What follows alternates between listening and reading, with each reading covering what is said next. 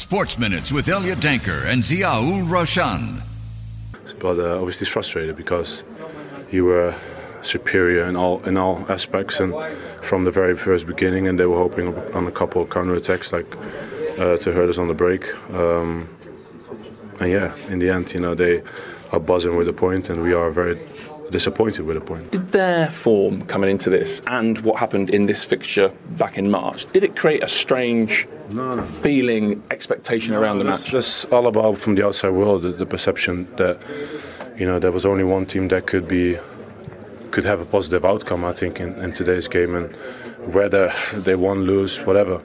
Um, but for us, I think if I remember correctly, last year we didn't come in with a good um, feeling towards the Man United game, and uh, we won the game convincingly, of course, last year. But last year don't count now, and um, this is a game on its own. There's always have been because it means more, it means more to us, means more to the fans, and um, unfortunately we couldn't win.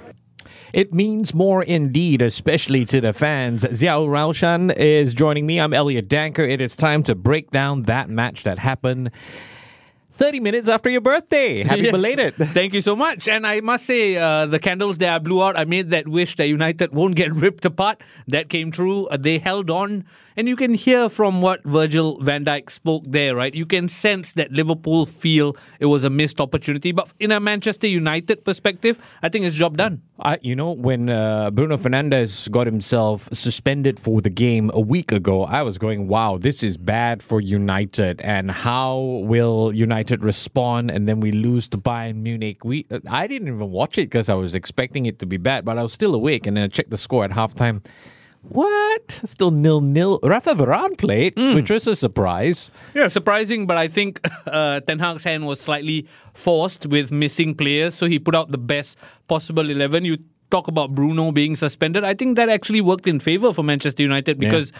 they came together as a team. Look, I'm I'm not going to lie here and say United played on the front foot. It was very much backs against the wall, a very dogged defensive display. Yeah. But I'm not sure United could do much else considering the injuries, the recent form, yeah. and just the scars that come with playing at Anfield. The scars are still there, right? And yeah. those 7 0 scars, I know it's still the punchline in most jokes. It's difficult to recover from. So I think all things considered, United left with their heads held high, and that counts for something. Last manager to win at Anfield, do you remember? Jose? Was it Jose? Uh, I thought it was Louis Van Gaal. Oh, might be Louis Van Gaal. Might, might yeah. be Louis. I think Jose's Anthony Martial. Team, yeah uh, solo sort of solo esque run, right? Yeah, I beg your pardon. I think Jose was the last manager when United scored at Anfield, ah, and I okay, think okay, the, okay. the, aggregate. Let's not get into those aggregates, but a lot has been said about what Virgil Van Dijk uh, said in the post match, accusing him of being arrogant, perhaps.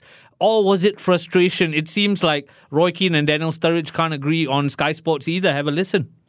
Uh, obviously, we, we, heard Van Dijk speaking there. Obviously, a lot of, of, arrogance coming out of him, dishing United like that.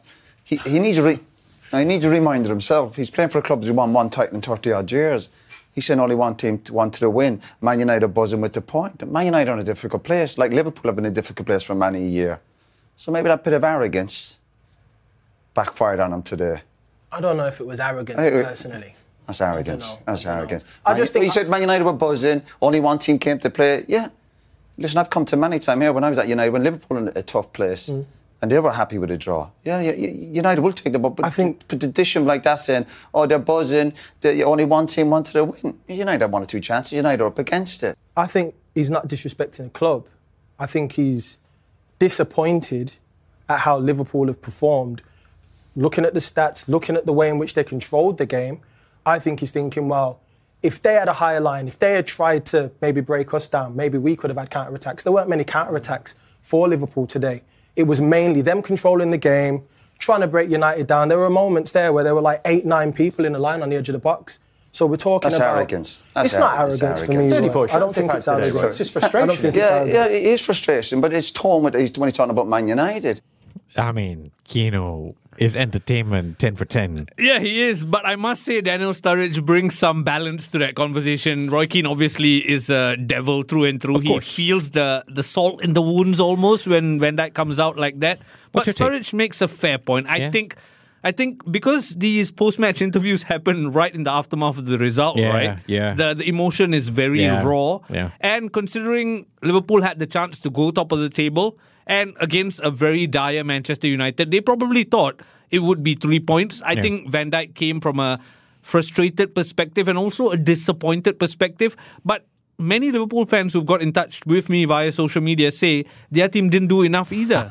so, uh, so I feel like there's some consensus that Okay. Liverpool it was a missed opportunity for Liverpool. If you don't mind me saying, I am not saying I agree with Roy Keane. I do wonder if Roy Keane is thinking that United should have won. Rasmus Hojlund mm. kind of missed an opportunity. He's overthinking it. At the same time, you look at a Darwin Nunez. Is he ever gonna get it right for for Liverpool? It's second season already. Hojlund, you could say, well, he's done well in the Champions League, considerably well. So you know, it's not like he's got no goals, mm. just not in the Premier League. I think with Hojlund, if he had a few Premier League goals under his belt already, he would have tucked away that one chance Manchester sure, yeah, United yeah, got. yeah, Unfortunately, confidence is a bit of an issue. For United's sake, you hope he finds it. For Liverpool, for all Hmm. their dominance and shots, I feel most of it was direct at Andre Onana, and Yep. there wasn't that X factor of playing at Anfield. And Hmm. while I disagree that Van Dijk was being arrogant, I do suspect Liverpool was slightly complacent almost. They Yeah. went to this Yeah. thinking, you know, United are so rubbish. Yeah. All we got to do is just go into second gear and we'll find a way through. But as the clock ticked away and then they struggled against to break down this United team, right? So I think it's two points drop for Liverpool and that might become a bigger issue because we're talking about a very tantalizing title race. I, I don't know why we're talking uh, about that. Uh, I I would have thought that Diogo Dalot unnecessary sending off would have gotten Ridiculous. a little bit more more uh, uh, com- comms on that or, or, or discussion on that. Uh, but you're right. I, I completely agree with you because you and I spoke before the game. Yeah, we were expecting a thrashing. Yeah, I mean, you were praying uh, or using your birthday wish. You wasted your birthday wish on that. I mean, not much of a waste because today at least I can come into the office and smile slightly. But but yeah, I, it was that dire going into Yeah. it. But I think once the dust settles on the result, Manchester United have to make sure. We spoke about it last week. It's that consistency. It's that building from.